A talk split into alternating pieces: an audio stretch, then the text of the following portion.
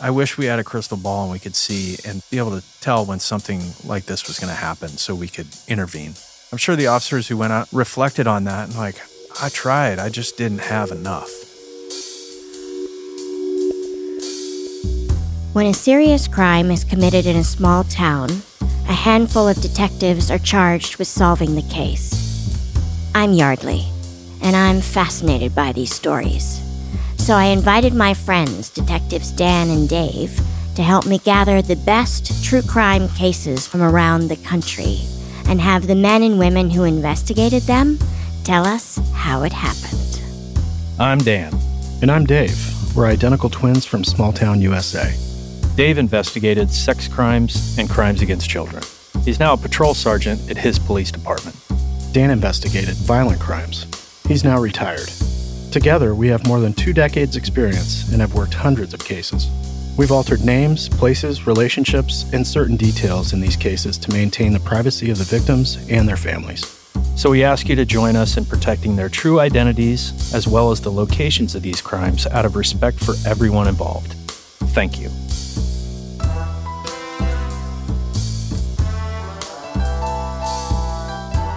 Today on Small Town Dicks, we have the usual suspects. We have Detective Dan. Good morning. Good morning. So nice to see you. Likewise. And we have Detective Dave. Present. Present. He's present. And that's who we have today. I'm very excited. We got the band back together. I love it when the band is all together. So, Dave, this is one of your cases. Yes, it is. Tell us how this case came to you. This was one of those where it occurred on a weekend. It was the 4th of July weekend several years ago. And in this case, I was actually out on the boat that Dan and I share. I was out on the lake and I started getting text messages from friends asking what's going on in my city. I'm off, relaxing on the boat, have no idea what's going on. So I check social media because typically that's the fastest way to get information nowadays. And I see a bunch of posts about something happening in our city. So I called dispatch knowing that if it was big, we were probably going to get called in, the detectives. And I called and was told that something did happen and that my presence was requested at the station as soon as possible. Had they been trying to reach you and simply hadn't been able to because you were on the lake? I don't think so. I didn't have any missed calls or anything like that, but this is also a place where I would sometimes be out of service depending on where you're at in the lake. So I tell my guests, hey, bad news. I know we just got out here a couple hours ago, but I've got to go to work. And They throw bottles at you. You don't just leap overboard, swim to shore, and then get in the car. they're like, hey, so the shore's over there, start swimming, leave your keys. So we packed everything up. Everyone's fairly understanding about that and kind of know how the gig goes. I drive home, put the boat away, then I have to get ready and I go into work. I'm on the phone a couple of times and I'm told that this incident is in the east part of our city and it's in an apartment complex that's on the main drag, but it's one of those apartment complexes that I've probably only been to twice for calls. It's fairly quiet, a lot of families, young professionals. It's not one of our properties that we get sent to a lot, so we don't have a lot of problems there. So, a little bit of background about this apartment complex. One of the reasons why we rarely go to this complex is because the property management company and the on site manager are so on top of things. The on site manager's name is Dean. Dean's probably in his late 30s, early 40s. He's got a fiance and he's got a child. So Dean does a good job of handling issues before it ever escalates to where the police need to get called. And Dean, over the months and weeks prior to this incident, Dean's getting a lot of complaints about a certain resident in this complex. At the same time as this is all going on, the property management company is renovating. So there's times where they're serving notices to residents saying, hey, your apartment is next on the list to get renovated. If we have an apartment available inside the complex that suits you, you're welcome to move there. That one's been remodeled. Or we can try to find one of our other properties where you can go live at. That's pretty decent. And if you move to that apartment that's already been renovated, is that a permanent move or is that just for now until we finish renovating the one you're already in now? I think it's up to the tenant's choice. Like, how many people like moving, right? I wouldn't want to move. A month later, they get the renovation done, and now I got to move everything back. So I think it was left up to the tenants on what their preference was. And in this case, Dean is often going around to these residents, and sure, it's a pain for the residents to have to move, but they all know it's coming. And he doesn't have issues except with one resident, and his name's Mitch. Can I ask just how big this apartment complex is? Is it sort of like 10 units? Is it 50 units? I would say 50 to 75 units. Okay, so it's pretty sizable. Yeah, and it's two story apartments with a balcony right where the front door is. It's an open balcony where you can walk the length of the building.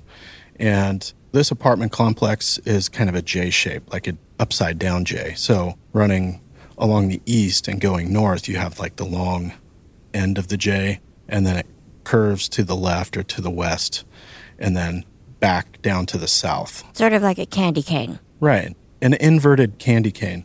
So Dean is the office manager, he's the property manager, and his apartment is over on the short end of the J. And Mitch lives on the long side of the J. So he's on the east side of this. And in between all of this is this paved parking lot with cars and everything you'd expect dumpsters, that kind of thing. So Mitch is the one resident in the place that is really, really upset about having to move. Has he lived there a long time? He's lived there for years. You know, I get it. That's his place.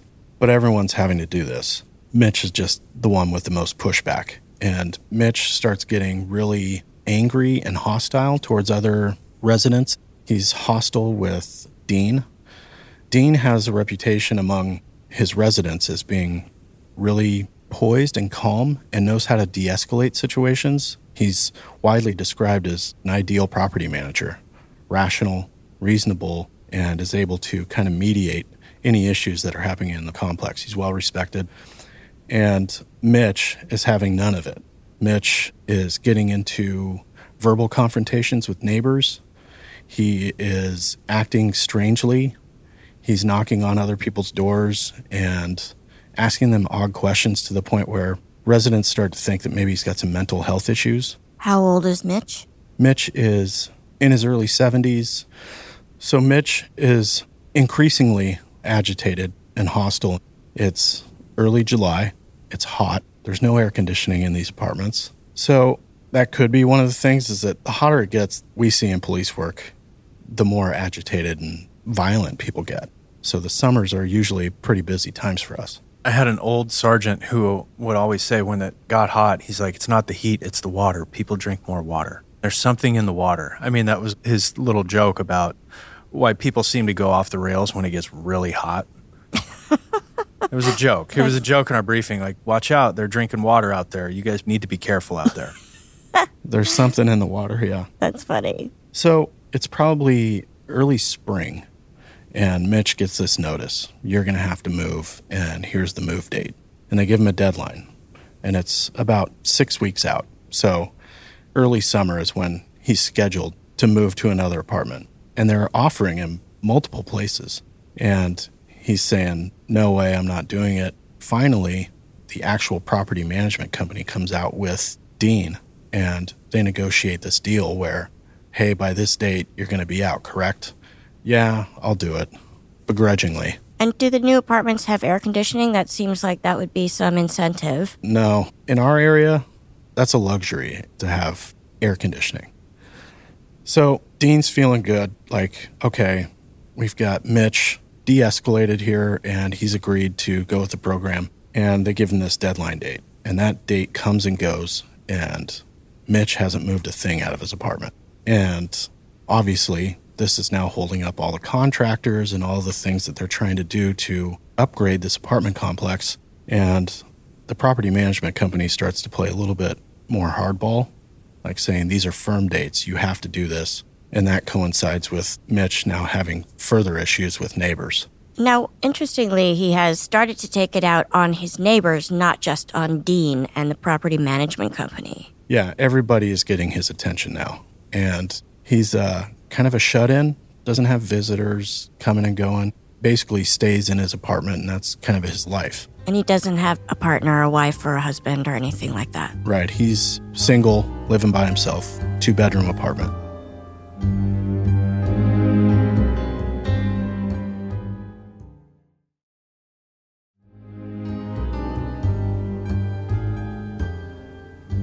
So, as I said, Mitch is starting to have some more behavior issues. And at some point, it gets to the point where Dean feels like he needs to call the police and come out there and at least evaluate whether or not this guy's a danger to himself or others. And with that comes our crisis intervention counselors. It's a service we have in our county. And they go out, and Dean shares with the police and these counselors that a couple of weeks ago, Mitch had threatened to shoot him. Shoot Dean? Right. And so I think Dean was like, eh, you know, go check on him. He's having a rough day. He's not always like this, but usually I can calm him down. But he's pretty upset today. You guys need to go check on him. By the way, he's threatened to shoot me in the past. That happens. What do you mean? People threaten to kill each other all the time. Neighbor disputes and property disputes, people will just say that. And I think a lot of people who are on the receiving end of that think he's not serious. He's just saying that. He's mad. I've never had a neighbor say to me, I'm going to kill you. We get those threats all the time.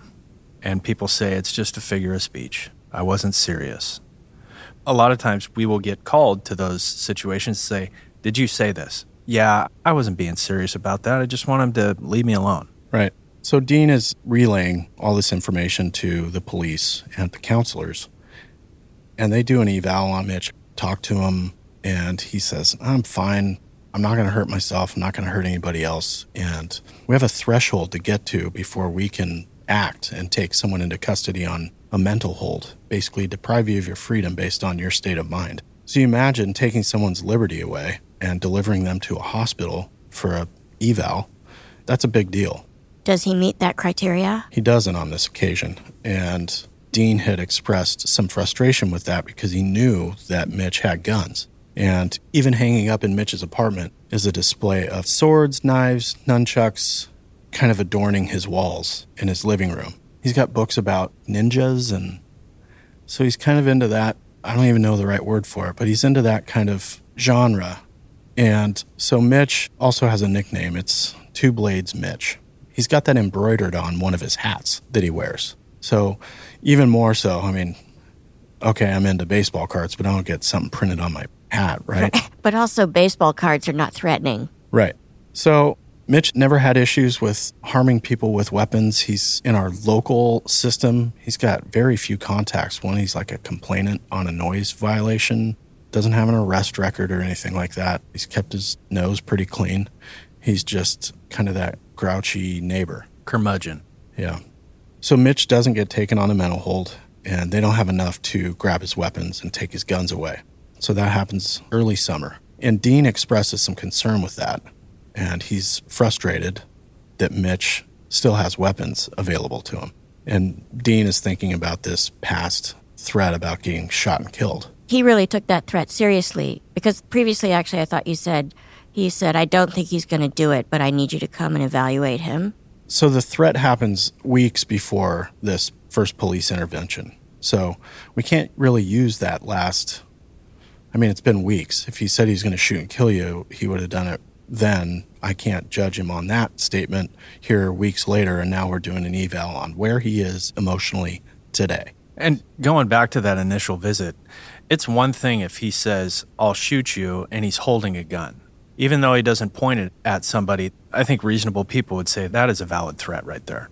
If he says it and he points to his wall where he has weapons and says, I'm going to cut you, and points at his swords while Dean is at Mitch's front door, that's pretty specific.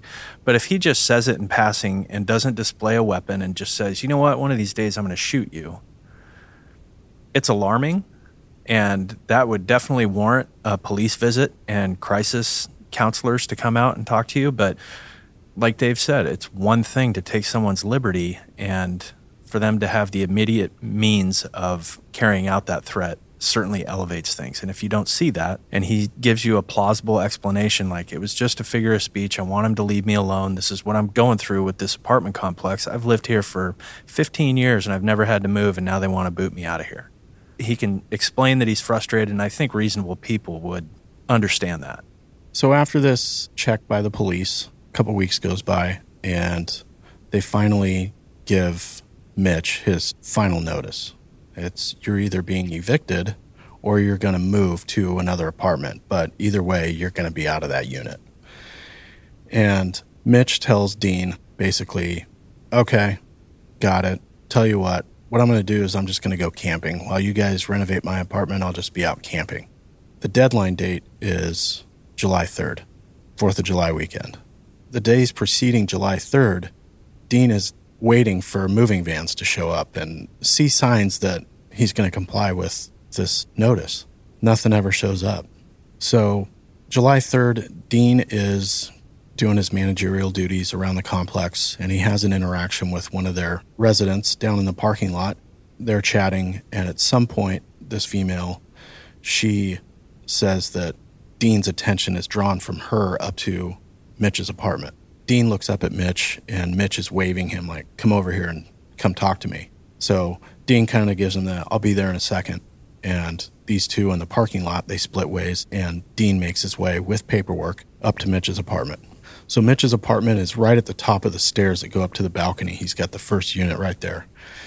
And one of the neighbors had said that Mitch always kept his door closed, no matter what. And throughout the day, on this day, July 3rd, his door was cracked open a few inches. And she found that weird. She's like, what? Whatever. He's having one of those days. So Dean goes up to the apartment. He climbs the stairs. And right as he emerges at the top of the stairs, he knocks on the door. And Mitch opens the door and he's holding a 357 Magnum and shoots Dean directly in the chest. this is heard by several neighbors. One of them is a woman who's taking her kid out of the car seat and then she's going to go up to her apartment. And she says she hears this gunshot and looks to the south to her right and sees Dean running back down the stairs and he's holding his chest and he's screaming, Call 911, call 911. He shot me. Oh my God. This woman with her kid is alarmed. She's scurrying to get up to her apartment to get to safety and she looks over towards Mitch's apartment and she says that Mitch, he's stepped out onto the balcony now, and as Dean is running back towards his apartment across the parking lot, Mitch starts shooting at him through the parking lot. So 30, 40 yards away, and he's trying to get a beat on him. And now this woman is freaked. She's watching Mitch do all this, and she says that Mitch finally puts the gun down and looks directly at her, and he's got a smile from ear to ear, grinning. So she hurries up, gets in her apartment, locks the door, and the 911 calls start popping up. Other residents see Dean's condition that he's dripping blood as he's running through the parking lot. And he gets to a place of cover over by his apartment and collapses. I was going to say, I can't believe he got as far as he did. It seems like at point blank range like that, he would just drop dead right there. We have a term that we use. He was dead, he just didn't know it. That was a mortal wound, unsurvivable you don't die immediately. Adrenaline? Adrenaline, and it's basically got to pump you out of blood. You imagine what those last few moments of his life were like, and the panic and the, oh my God. I think at some point you probably recognize that you're dying. Right. Horrible. Yeah. So Dean is now over near his apartment in the office. He's got residents rushing to his aid, and 911 calls are coming in.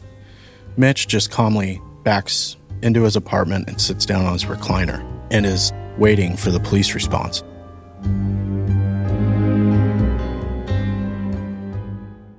Hey folks, Detective Dave here. Let me tell you about SimpliSafe, the home security system that I trust to keep my family safe. I depend on SimpliSafe to provide me and my loved ones with 360 degree coverage of my property and valuables. I love the variety of monitoring sensors available with SimpliSafe Home Security. You get a glass break sensor, which in my experience is one of the most effective tools of detecting a break in. In addition, SimpliSafe offers motion sensors, entry sensors, sirens, and flood and fire detection. With SimpliSafe Home Security, I have the flexibility to use keypads at multiple entries at my house. This option is especially important to me and my family. I can provide access to people I trust and limit having multiple keys outside of my control, all at the push of a button via the SimpliSafe app. It comes with a variety of cameras for indoors and outdoors. And best of all, SimpliSafe is backed by 24 7 professional monitoring for less than $1 a day. It gives me peace of mind knowing I can leave the house, I can leave town, I can even leave the country, and I know my home is simply safe. The mobile app integration makes it so easy to make sure everything's in place in real time. I check it every day when I'm away from home. SimpliSafe is the best. US News and World Report named SimpliSafe Best Home Security Systems 2024. And Newsweek ranked it Best Customer Service in Home Security. With SimpliSafe, there are no contracts. And if you're not happy with the service or the product, they have a 60 day money back guarantee. SimpliSafe has given me and many of our listeners real peace of mind. We want you to have it too. Right now, get 20% off any new SimpliSafe system with Fast Protect monitoring at simplisafe.com slash smalltown. That's simplisafe.com slash smalltown. There's no safe like SimpliSafe.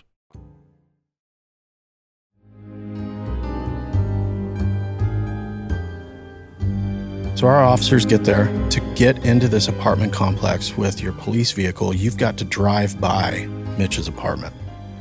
It's kind of this long panhandle driveway, and then the complex opens up. So our officers are thinking, okay, they've told us where the shooter is, and this is where I got to go. So our officers get out of their vehicles, run over to where Dean is, and try to administer aid. Now we've got medics coming. We've got to make it safe for medics, knowing that we've got the shooter who's still on the loose and he's got elevation, like he's at a position of advantage, and he's got a complete view of the whole complex. Anybody who comes in the driveway, he's going to see him off to his left, and Dean and the rest of the people are off to his right. He's got the drop on you. Yeah, he's got a great position of advantage over anybody.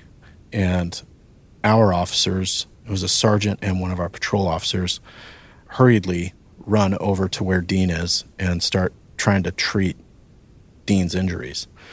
And in that discussion, they're telling him, hey, stay with us, that kind of talk. And who shot you? And he says, Mitch did.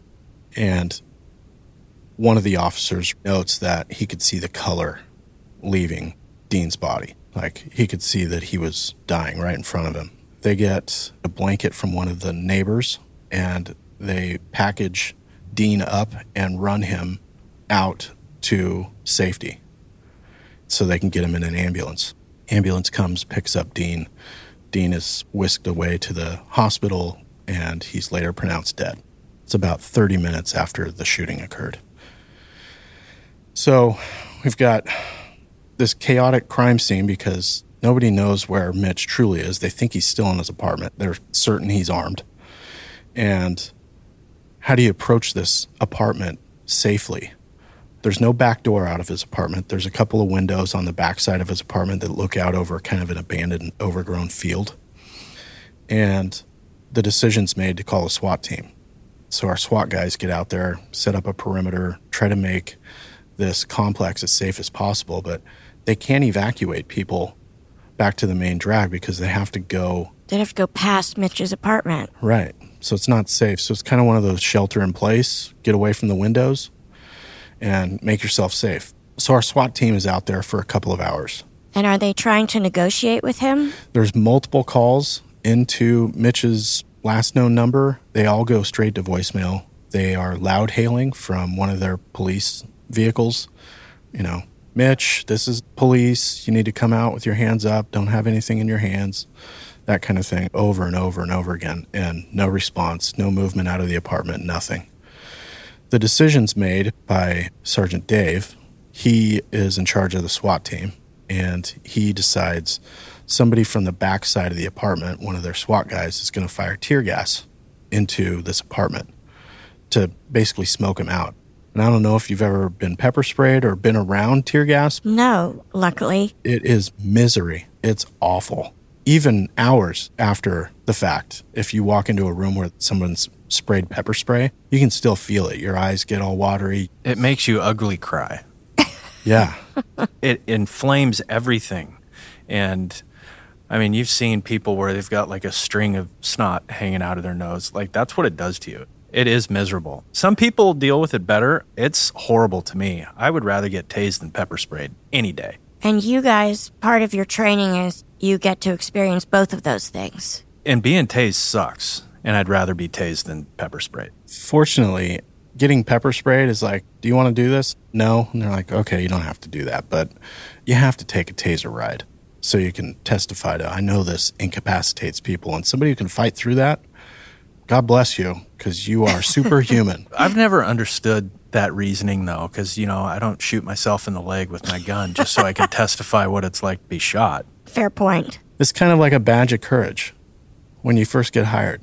Have you ever been tased? Yeah, I had to take one of those. But pepper spray, I want no part of. Are pepper spray and tear gas basically the same thing, but one is quick release and the other is slow release? So, pepper spray is in a liquid form, and tear gas is in a gas form. So, tear gas canisters, you see them at these protests where they get fired into the crowd and they kind of just sit there, and it's kind of like a bug bomb where you release the gaseous bug bomb in your house and it just emits this horrible gas that makes you cry and sniffle.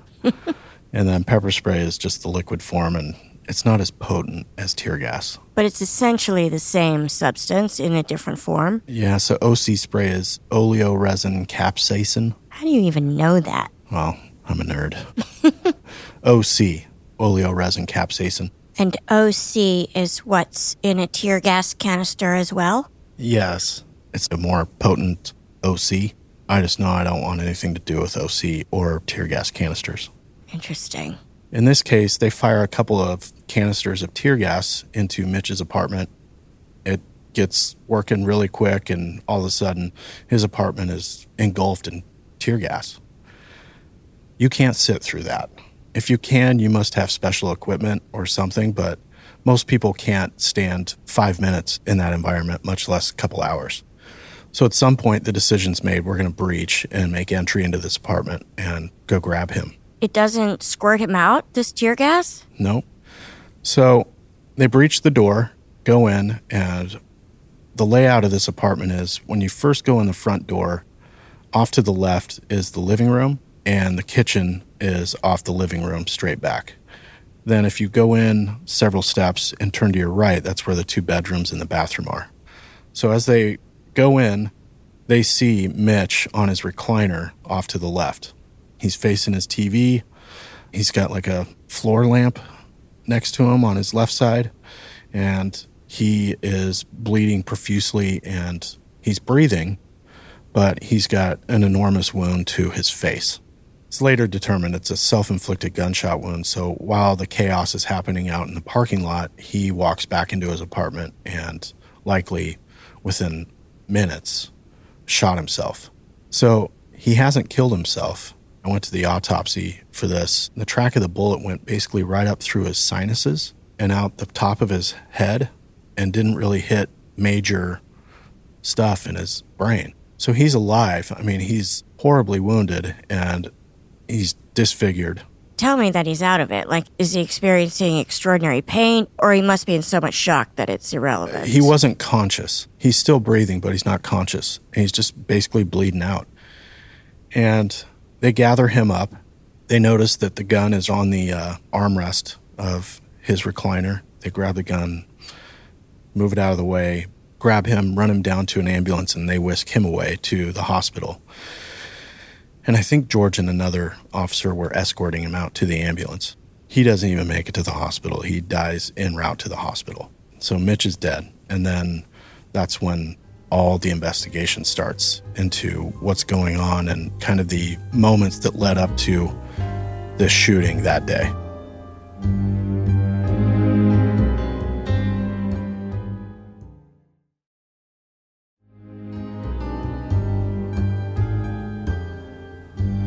We got a search warrant for the apartment. Start walking through Mitch's apartment, and this is when I'm noticing Yeah, there's knives and hatchets and nunchucks all over the walls. He's got all kinds of military and survival type magazines and books, that type of stuff. He's got knives, like Bowie knives, on the wall right next to the front door. What are those exactly? Big hunting knives, survival type knives. And he's got those hanging off of pegs right next to the front door. Like if I ever get attacked at my front door, I have something to grab right here. And then I see the 357 revolver. And then I start seeing other things. This gunshot wound that he inflicted on himself basically destroyed his face. And SWAT had aired out this apartment, opened up all the windows and all the doors, like, let's get the gas out of here. I mean, it's an hour and a half after they've introduced gas. And I'm in there having to walk out every minute or two to wipe my eyes and blow my nose. Really? It's horrible. And I notice the kitchen is in perfect line with the living room. So I see this hole in the kitchen window. And then the light fixture in the kitchen on the ceiling is destroyed and it's laying on the ground. And there's this pinkish, reddish smear on the window, on the curtains that are covering the window, on the light fixture, on the ceiling. I'm looking at trajectories and I'm looking for this tear gas canister, like where'd it go? And I see that the floor lamp right next to Mitch's recliner is destroyed and it's got this reddish smear on it. And is tear gas reddish? Yeah, right. So when it deploys, it sends out this reddish, pinkish residue. So I'm looking and then I see a perfect line between this hole in the kitchen window where it bounces off the ceiling, goes through the lamp, and it would have hit Mitch right square in the side of the head. And I later confirmed that at the autopsy because I look at the side of Mitch's head and he's got this red smear on the left side of his face. Like while he's going through the whole failed suicide attempt, he gets smacked square in the head with a tear gas canister. No way. One in a million shot, right? Fuck. So both of those things killed him. I think the tear gas canister is to add insult to injury, and it might be insensitive, but I don't feel bad that he suffered a tear gas slap to the side of the face, given what he did. But it's interesting. It's like, wow, you could take that shot a hundred thousand times and probably only hit one. Because whoever shot it, they're down in a field to the east of this. They can't even see inside this apartment. They know which window belongs to Mitch's apartment, but what are the odds? Right. They have no idea what's beyond the actual window frame. Yeah, where's Mitch in the apartment? Maybe he's in the bathroom, he's taking a leak, or he's trying to seal up because he knows tear gas is going to be coming in. So he seals up the bathroom, you know, puts a wet towel on the floor at the door. The odds of this are just astronomical. That's incredible. What went so wrong for Mitch that day? Mitch, apparently knowing that that was the last day that he was going to live in his apartment, I think was waiting for Dean to show up. Hours before the shooting, Mitch is out in the parking lot and one of his neighbors is walking up to her apartment on the same stairwell that leads to his apartment and she's with her husband and the husband's a little out in front of her but she's climbing the stairs a few steps in front of Mitch and Mitch makes a comment about her physical appearance that's just only an asshole would say the thing that he said to her comments on her physical appearance and she turns around and just tells him fuck you dude like leave me alone so it kind of gives you a little insight into where Mitch's state of mind was. It was kind of like screw everybody. And I think he had made his decision up. Whenever Dean comes to my apartment, that's it. That'll be the end of it. I'm going to end the person who's making my life so miserable. Dean's just doing his job the same way he's done with dozens of other tenants. And Mitch pulls this crap. I'm going to take somebody down with me. Yeah. Well, and even beckons him to his door. Hey, come talk to me. I mean, it's so cowardly. Yes. Do either of you ever feel like in your job, all you're doing is stopping the immediate flow of blood, right? You're sort of poking holes in the dam as opposed to mitigating the actual source of the problem. Well, the frustrating part for law enforcement is it's difficult for us to do anything until someone commits the crime. It's hard to be proactive. You can't get out in front of things because I can say, well, you're about to burglarize that house, but I haven't. I'm just standing in the middle of the street. So it is frustrating. And I think, you know, you see these comments on social media where, why didn't the police do anything? I can't anticipate that you're going to do something. The act happens, and then the police are the consequence where there's enforcement action taken, and we arrange a meeting between you and a judge.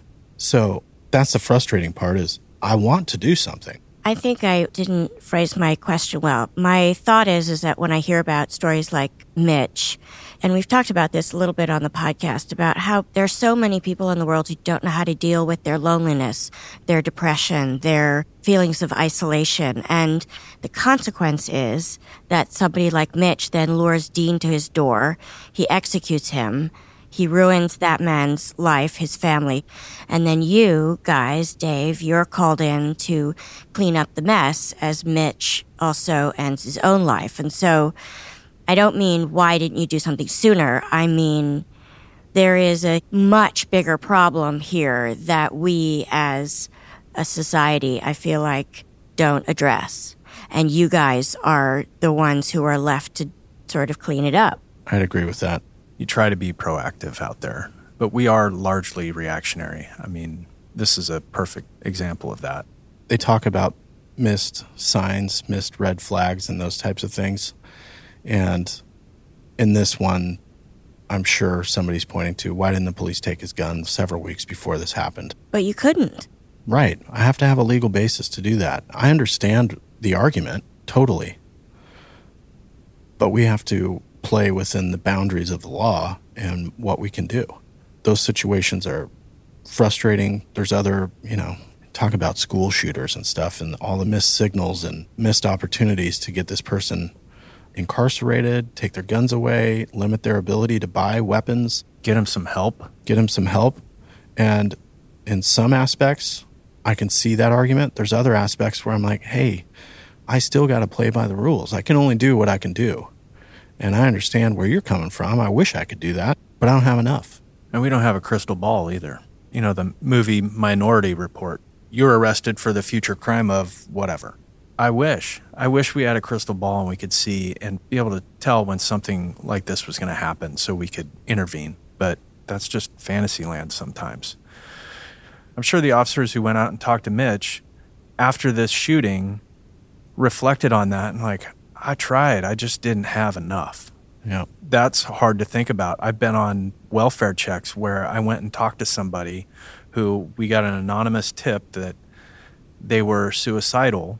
Nothing on social media or anything. It was someone who wanted to remain anonymous, had called in and said, This person is suicidal. So I go out and talk to them, and they assure me, No, I don't know who's telling you that. I'm fine. Two days later, they killed himself. What do you do?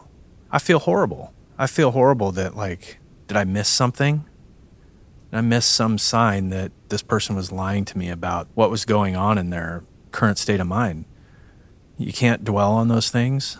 You just have to move on. People make choices, and uh, it's just, it's unfortunate. And you guys always say that the larger social services that are available are mostly overwhelmed. Yeah. So there's just a ton of challenges, I guess, is kind of the point I'm making. And then, you know, you sit across from me and tell me this horrible story, and it's just so tragic from soup to nuts. Yeah, I feel horrible for Dean's family. And Mitch, what he did to a family is, I just, I don't, I don't have any regard for Mitch. Yeah. Yeah. Interesting. I was actually on vacation when this incident happened, and you know, I sent Dave a text and said, Hey, are you okay? He said he was fine. Uh, so that made me feel better. When these incidents happen, though, like you hear a big SWAT call out in this big situation. I was a detective when this happened, and I wanted to be there. I wanted to be there with Dave and George and Kyle and Justin and Sergeant Dave. You want to be there, and you feel a little guilty because you weren't there. Right. Wow. I do love it when the band is all together. Thank you guys. Thank you. Thank you. Small Town Dicks is produced by Gary Scott and Yeardley Smith and co produced by Detectives Dan and Dave. This episode was edited by Soren Bajan, Gary Scott, and me, Yeardley Smith. Our associate producers are Aaron Gaynor and the real Nick Smitty. Our music is composed by John Forrest.